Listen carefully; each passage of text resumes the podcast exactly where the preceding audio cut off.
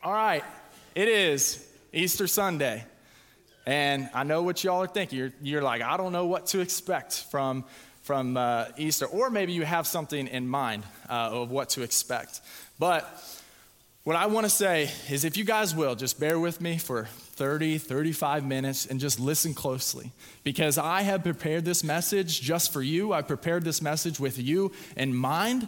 And quite honestly, uh, I love the fact that I call it a talkback church. I love a talkback church, okay? There it is. Hey, amen. All right, so there's a good example, okay? And uh, you can always count on the grants for that. Uh, and so if you if you hear something that just really resonates with you, that, that hits home, if you hear amen, you can say preach it, you can say whatever, come on somebody, like whatever it is, I, I enjoy that. It, it feeds my soul a little bit. And it's not for my ego at all, but I want to know that you guys are hearing what I'm saying. And that's really what I'm doing it for. So um, if, if, if, if you so will do that, I would be, I would be delighted, honestly. Um, but also, just take a moment right now, look to your neighbor, say, hey, you're going to learn something today. You're going to learn something today. Okay? And now look to the person that you didn't choose the first time and say, you're my second choice, but you're also going to learn something today. Um, so, as I said, you know, you may have come in here today and you're, and you're not sure what to expect. Maybe it's your first time ever to a church, or maybe it's your first time in a long time. Or maybe you're a regular attender, but you still don't necessarily know what to expect from me. And I'm not going to sit here and ask you to bring your expect- expectations super high now because I, for one, am only human and I'm only capable of so much. But the best part is, what, uh, what, what my fiance Kelsey reminded me of this week is that, is that uh, I don't rely on my own strength. I don't. I rely on the strength of the Lord. And after that, I scratched my whole message that I had prepared and I started over. And I was like, it just didn't feel right. It wasn't feeling good. And I was like, you know what? Kelsey, you're right. So I just I started from scratch essentially, and I believe that this is exactly what the Lord has uh, to say to you today. And I just pray that I'm just a vessel of, of honor to bring glory to His name, and uh, may He just use me in this in this capacity. And I'm going to do something today that I've never done from a stage before, and that is I'm going to tell you a lot or a little, depends how you look at it, of my own personal story. Because what we celebrate on Easter is resurrection. And there is resurrection in our suffering. Resurrection is still to come because Jesus went and suffered, but three days later he came and rose again from the dead. There is resurrection in our suffering. He is still working during our suffering. And you're not too far gone or too old or too young to, to completely devote your life to the Lord. It's never too late. And I was born as the youngest of six kids. And I was a handful okay? If you knew me, you knew. Yeah, there's that's my dad if you don't know. uh, I was a handful, okay? I consider myself the black sheep of the family. They all, you know, they all went on to Purdue and, you know, cared about school and being, well, behaving, and I didn't. I, I did not want anything to do with Purdue. I just, I wanted to make my own path. And, you know, if you knew, you knew, okay? That was me. And, and I was, I was ornery. I was. I'm not to lie. Actually, fun fact. Yeah, see? Okay. All right, okay. Maybe calm down on the amens, okay? no, I love it. I love it. Hey, actually, there's actually a, a, story of me that when I was younger, I didn't plan on including this, but I'm going to say it anyways. One of my best friends, Will, I grew up with, uh, and we were actually at his, at his parents' house one day, and, and we were trying to get in the, his dad's truck, and he straight up just told me, just break the window. So I took a rock and I broke the window. And I got in trouble. Well, obviously, I got in trouble, but the car was unlocked the whole time.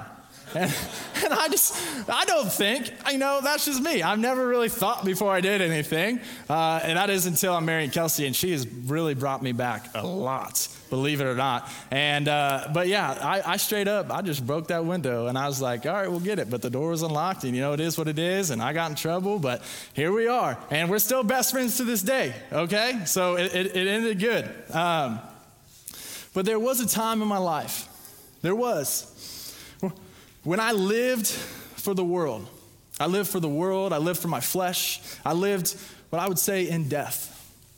I started watching pornography at a young age, which grew into an addiction to it at some point, and then that grew into an alcohol. I wouldn't necessarily say addiction, but I loved it. I, I mean, even in high school, a lot of this stuff I will preface. My parents don't fully know, so they're learning just with you guys today. And, uh, you know, it is what it is. But the Lord has redeemed me and made me new. Amen? Okay. So, I would go, I remember, I mean, in, in high school, I, I, would, I would be drinking. I would drink on school nights. I'd go to school hungover. There was actually a sectional championship game in high school. I drank a pint of alcohol before the game because I had a sprained ankle and I really wanted to play and I didn't want to feel anything. That's where it was.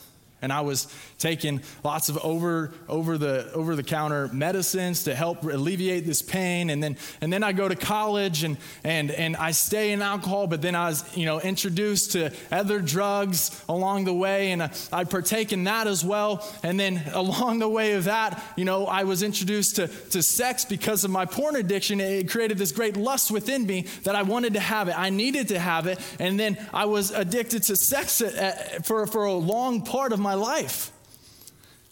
And you may be sitting here wondering, what is he doing preaching on Easter today? But there was a pivotal moment in my life that brought me to Christ. And I'm going to save that for a little bit later down the road. But why or how is this guy a pastor? Is a question you're probably asking yourself. Or maybe you came to hear about Jesus and his resurrection. See, God doesn't call the qualified, He qualifies the called.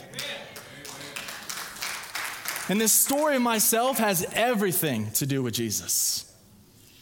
Because my history is His story. You can't hold it back. Months ago, I told a story about being at Passion Conference, and a, a, a gal, random gal, came up and prophesied over me, said, You need to share your story. So I did here and there and there but I always still kind of held back. And today you're going to get it.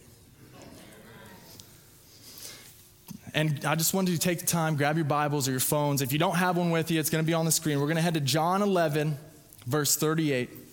And starting in verse 38, Jesus, once more deeply moved, came to the tomb. It was a cave with a stone laid across the entrance. Take away the stone, he said. But Lord, said Martha, the sister of the dead man. By this time, there is a bad odor, for he has been there four days. Then Jesus said, Did I not tell you that if you believe, you will see the glory of God? So they took away the stone. Then Jesus looked up and said, Father, I thank you that you have heard me. I knew that you always hear me, but I said this for the benefit of the people standing here, that they may believe that you sent me. When he said this, Jesus called in a loud voice Lazarus, come out. The dead man came out, his hands and feet wrapped in strips of linen and a cloth around his face. Jesus said to them, Take off the grave clothes and let him go. This story is a story about Lazarus. There's two Lazaruses in the Bible. This Lazarus is a friend of Jesus, he was a great friend for, uh, of Jesus. And Jesus raises his friend from the grave. And you see, right before, his sister has doubted the power of God. She's saying, but he's been there for four days. Like there's gonna be a bad odor. And this is the only other time in Scripture where you see somebody being raised from the grave besides Jesus. And this is very significant because this happened just a few weeks later, or uh, a few weeks before Jesus would actually go to Golgotha and die and resurrect again. Mary and Martha, the sisters of Lazarus, they petitioned the love of Jesus. And he just responded, If you believe, you will see the glory of God. See, Lazarus, he was bound with sickness before his death. And to give us more perspective, I want to take us a few steps back. We're going to head to John 11, verse 4, very early on.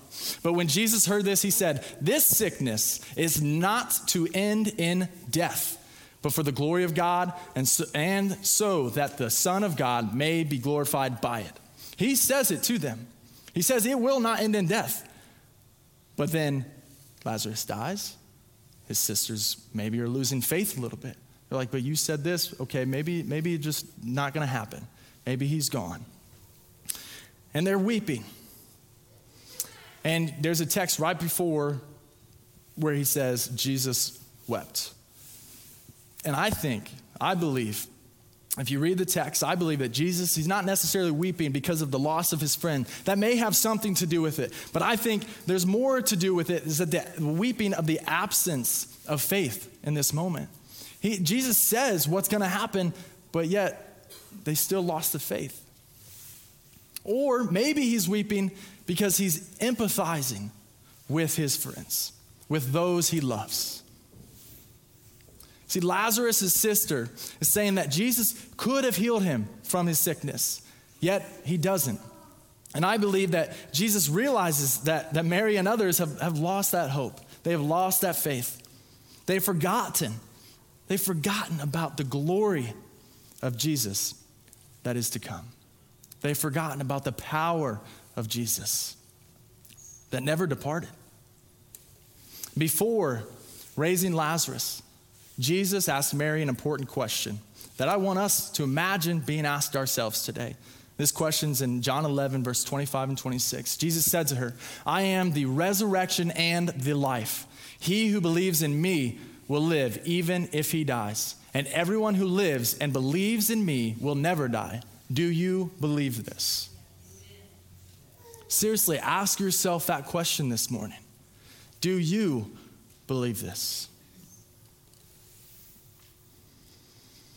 Lazarus was bound by sickness, but the resurrection power of Jesus is far greater. I was bound by porn and sex, alcohol and drugs, but the resurrection power of Jesus is far greater.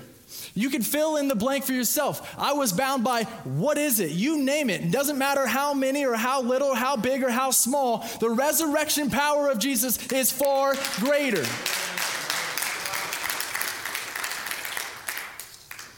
And today, we celebrate Easter. We celebrate the resurrection power of Jesus. I'm not going to necessarily talk on the specifics of this historical event, but really that of Lazarus because we are Lazarus. He has a great love for us. Jesus took 39 lashings. 13 in his right shoulder muscle that really holds the shoulder to the head, 13 in the other, and then 13 down the spine, as scholars w- would believe it to expose the spine so that as he sits and hangs on that cross, he can't necessarily hold himself up with his arms. He's just dangling. And to be able to catch a breath, he has to push off of his legs to be able to get air into his lungs. And the spine that is exposed is rubbing against the tree that he hangs on. He did this for you and I. He did this without a yell or begging for mercy. He carried the cross up the hill of Calvary, was, ha- was nailed at his hands and feet. No bones were broken, but flesh was.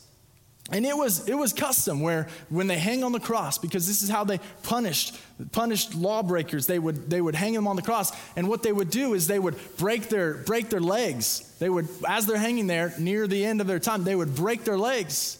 And, and they go up to Jesus to break his legs, but there was a prophecy for like hundreds of years before this that no bones would be broken. So they go to do it and and and they, they just they, they just don't. But the two sinners hanging next to him, they do it to them, but they just don't do it to Jesus. Instead, they take a spear and they they they push it into his side where it pours out blood and water. He, he ended up dying of affix, asphyxiation. The enemy thought he had won. Except three days later, the tombstone rolls away, and he rises up to claim victory over Satan and his schemes. Because of this act of sacrificial love, you and I, you and I can claim that same victory over our lives today. I want to talk about another Lazarus that comes up in the scriptures. And this is in uh, Luke chapter 16, verses 24 through 28. And before we get there, I want to give you context as you guys are going there. This is the story of the rich man and Lazarus. Lazarus, he's a beggar. He's homeless. He, he sits at the gate of the rich man who has no pity on him. He would have dogs that would come and lick his sores and his wounds, and, and he just sat there. And the rich man who had everything, the Lazarus who had nothing, they are two completely different lives. But see, there comes a point where they both die and go to Hades. And you have the side of torment and the side of good, and the rich man ends up on the side of torment. And then you have Lazarus, the rich man who had everything. Then you had Lazarus who had nothing, ends up at the side of Abraham. In verse 24 says, So he called to him, Father Abraham. The rich man calls to him, Father Abraham, have pity on me and send Lazarus to dip the tip of his finger in water and cool my tongue, because I am in agony in this fire. But Abraham replied, Son, remember that in your lifetime you received your good things, while Lazarus received bad things, but now he is comforted here, and you are in agony. And besides all this, between us and you is a great chasm has been set in place so that those who want to go from here to you cannot, nor can anyone cross over from there to us. And he answered, Then I beg you, Father, send Lazarus to my family.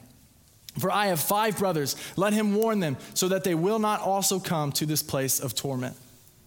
You see, the rich man is in agony. He had everything he ever wanted in life, but he forgot the one thing that truly mattered the most. He didn't know God, he didn't have a relationship with Jesus. He, didn't know. He didn't know. He chose not to. It's not that he didn't have the opportunity because Lazarus, the one that sat at his gate, sure did. And this story isn't about if you have, if you're rich and you're well off, you're wealthy, that you're, you, you know, you're going to end up in, in, uh, in torment. That's not what it's saying. Or if you have too little or, or, you, or you live your life broke all the time, that you're going to end up at the, at the side of Abraham. That's not what it's saying. But what it's saying is no matter what you have, all you need is a relationship with Jesus. All you need is to call him, his, call on him as Lord and Savior of your life. And the rich man who had it all, you would think maybe he would want some company where he's at. But it's so bad. The torment is so bad. He's in such agonizing pain that he himself didn't even want company in his misery. He begs Abraham to send Lazarus to warn his family, and he lived a successful life. Yet when it came down to eternity, he loses it all. He calls on Abraham to raise him, but Abraham doesn't have the power. As honorable as Abraham may be, only Jesus can raise from the dead. Only Jesus can raise others from the dead. I think that this is a great picture of our world today. You have so many voices and opinions on what you should have, need, and do. Mainstream media and social media is just spewing lies. Satan has his hand on the things of this world and wants us to chase after it, just as the rich man did. He wants to distract us with all that we could have in this world, with all the praise that we could get from others around us. It's not about praise for ourselves. What are we doing to glorify God? Do you have a relationship with Him? No matter what you chase, because I've been there, I can promise you this it is not worth it. Living a life of the flesh only keeps us from our Savior. And Satan rejoices in confusion. He's trying to pull us in all different directions. We want to honor God, we want to glorify God, and then we see, oh, you know, oh, you know, I'm going to go onto this site, or I'm going to go to this party, or I'm going to, you know, go do this or that, whatever it may be, whatever you're driven by, whatever your hook may be. He rejoices in that confusion. And we see politicians, actors, artists, and much more selling their souls basically for a successful life that is only temporary. A life following Jesus and being in relationship with Him is eternal. You want to make an eternal impact? Share about Jesus today.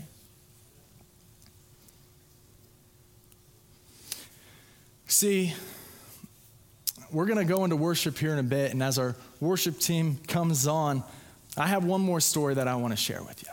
And this is the part, this is the pivotal moment in my life that I was talking about at the beginning. When I lived for this world to please my flesh, I honestly didn't realize all that I was opening up myself to, opening up my soul to. The Bible says the enemy prowls around like a roaring lion waiting for something to devour. And honestly, he did just that for me. And he almost had me too.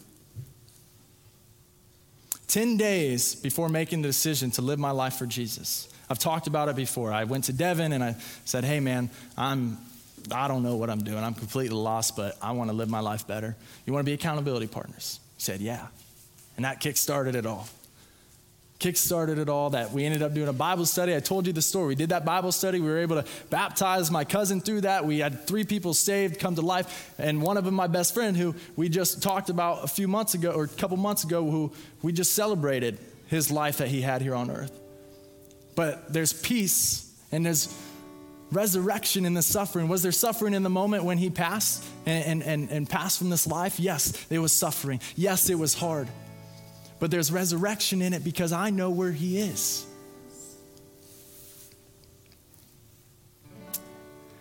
In the Bible, we talk about that. We talk about how He's waiting, just waiting for something to devour. And there was a time in my life where, for about five months, five or six months, I would have a panic attack just about every single day. I ended up calling my mom just about every time. And I wasn't living my life for the Lord. I mean, I knew him. I, I grew up in church, but I didn't really have that relationship. And he said, she would just pray, and then we'd just talk. And that went on for months. And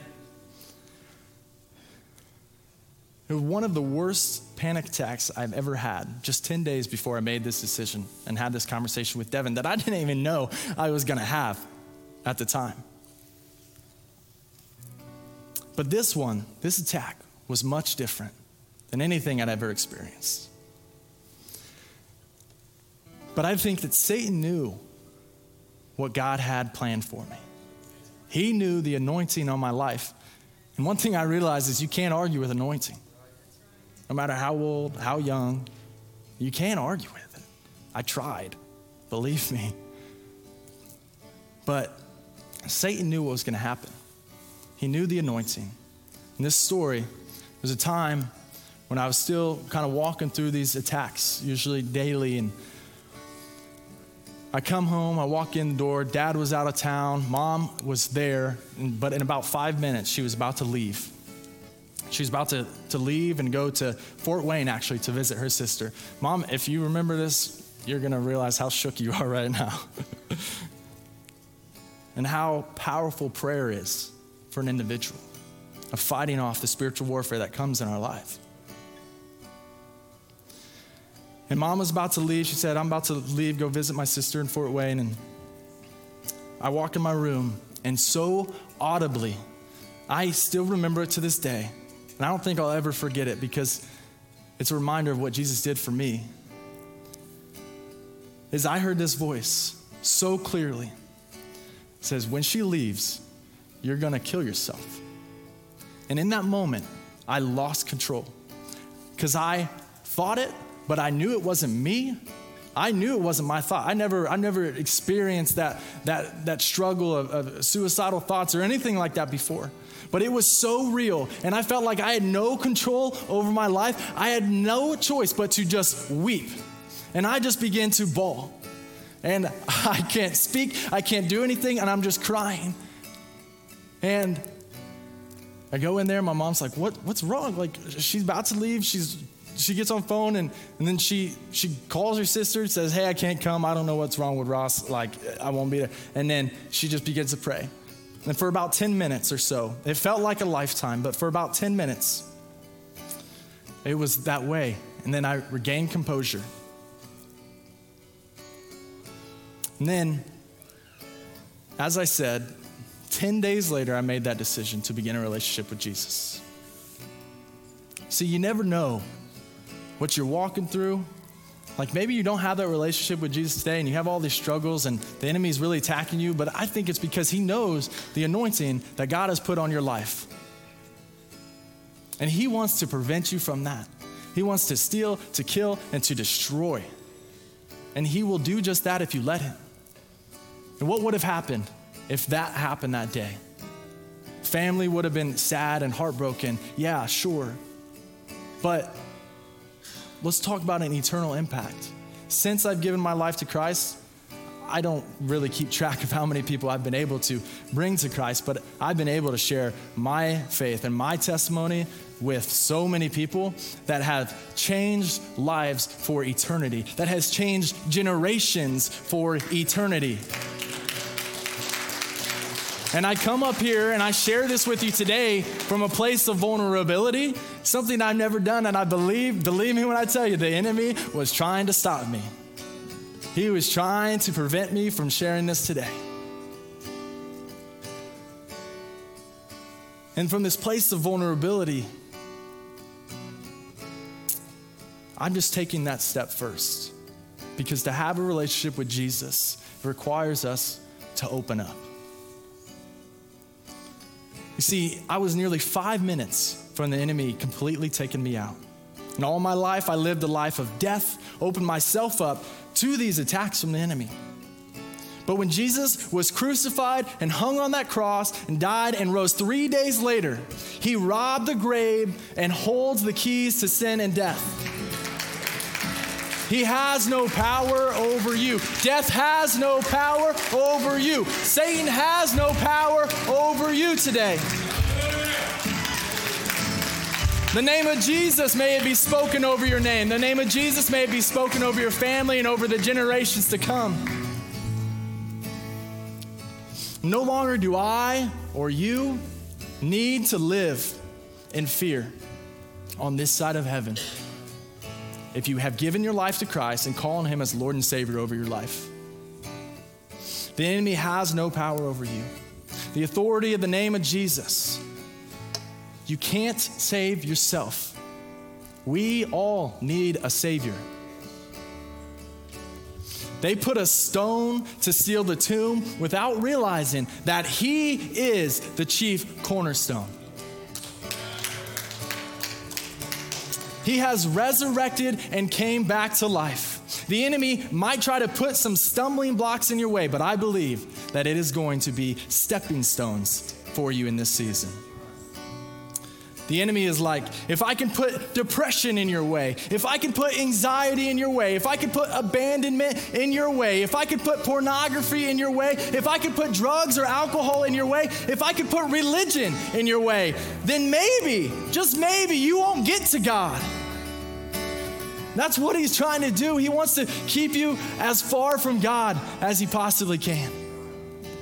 He knows, keep in mind, he knows the power and the authority of Jesus. He knows the authority of God. He knows who reigns, who is the King of kings and Lord of lords. Now, I believe everything you've gone through, it's not going to be a stumbling block, but it will be a stepping stone for you in this season. Amen. And what he wants to do in you and through you requires you to be open. He can't do it just on the surface level. He can't. Many of us came here today wanting a surface level relationship with Jesus, but He wants to do far more in you and far more through you than you could ever imagine. I'm a prime example of that. I'm a walking testimony of the power and goodness of God. I come to you from a place of vulnerability, but also to share with you, I'm not perfect. No, no person who is going to preach from this stage is perfect. I don't come from you to, to look down at you and say, oh, you have this sin, this sin, this sin, this sin. No, I have my own sins that I've had to overcome and conquer. And I still, like, we, we all sin. There is no perfect man except for Jesus Christ himself. So let's get rid of that, that mindset. Get rid of the, the victim mentality that you may have done this and this is all done to me and and so so I, I i'm hurting and yes i know it's still real. You're still hurting. I get that. No matter what is done to you it still is very real. But it's time to quit playing victim because jesus became the victim so you could be the victor. Amen?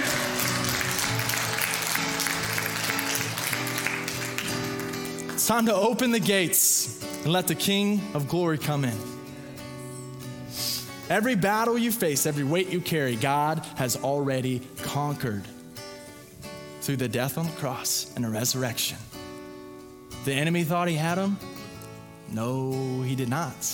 The enemy, there's a song, it goes, The enemy thought that he had me, but Jesus said, You are mine. And just says it over and over and over.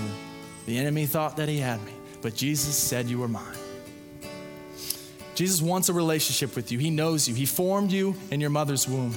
And He has conquered the grave so that you may walk a life of obedience and with authority that He has given you today. I'm going to invite our prayer team up this morning. And we have it, we, you guys may see this here. We have a special element that we're going to add because it is a perfect representation of death, burial, resurrection. This is going to be a baptism that we're going to have after this next song. And I also just want to open the floor that if that's you today and you, you didn't come here expecting to be baptized, but you really feel that tug from the Lord that you want to be, well, I was praying for it and I'm preparing for it. We have towels, we have shorts and shirts, our baptism shirts that will be for you. If you want to make that decision today, then just go visit Colette at the Welcome Center. And we have one more thing here, and I just want to say that we have a choice today. Today, you have a choice to make. What has, what have you been bound up with? What have you walked in here with that has bound you so? Jesus' friend Lazarus was bound by sickness, yet he raised him from the grave. What makes you think he doesn't want that same thing for you today? Do you call him Lord and Savior over your life? Do you have a relationship with him? We can, we can cut that religion stuff out of here. It's not about a religion, it is about a relationship with Jesus, and that's what he wants for you today.